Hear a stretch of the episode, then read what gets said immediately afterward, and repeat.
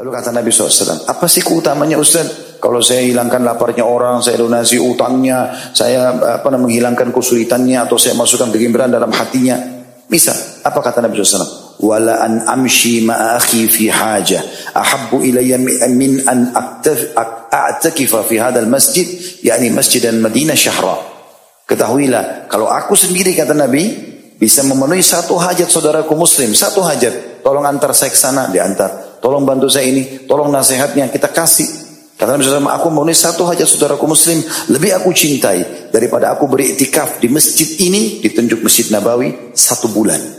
Iktikaf sebulan teman-teman, kita akan raih lima waktu sholat. Dengan keutamanya semua. Pasti on time orang iktikaf, kecuali dia punya udur syari. Azan dia sudah di masjid, karena sebelum sebelumnya sudah tidur di masjid, tinggal di masjid kan.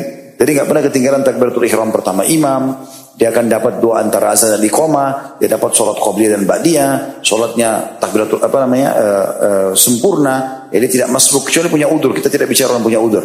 Dia akan bisa sholat duha, luasa sholat malam, luasa majelis ilmu dia hadiri, zikir pagi petang, baca Quran. Apa yang tertinggal? Sebulan di masjid Nabawi, Nabawi seribu pahala sholatnya, gitu ya. Itu sebulan berarti berapa banyak? 30 ribu pahala sholat lima waktu. 30 ribu pahala sholat subuh 30 ribu, pahala sholat duhur, asar, maghrib, isya.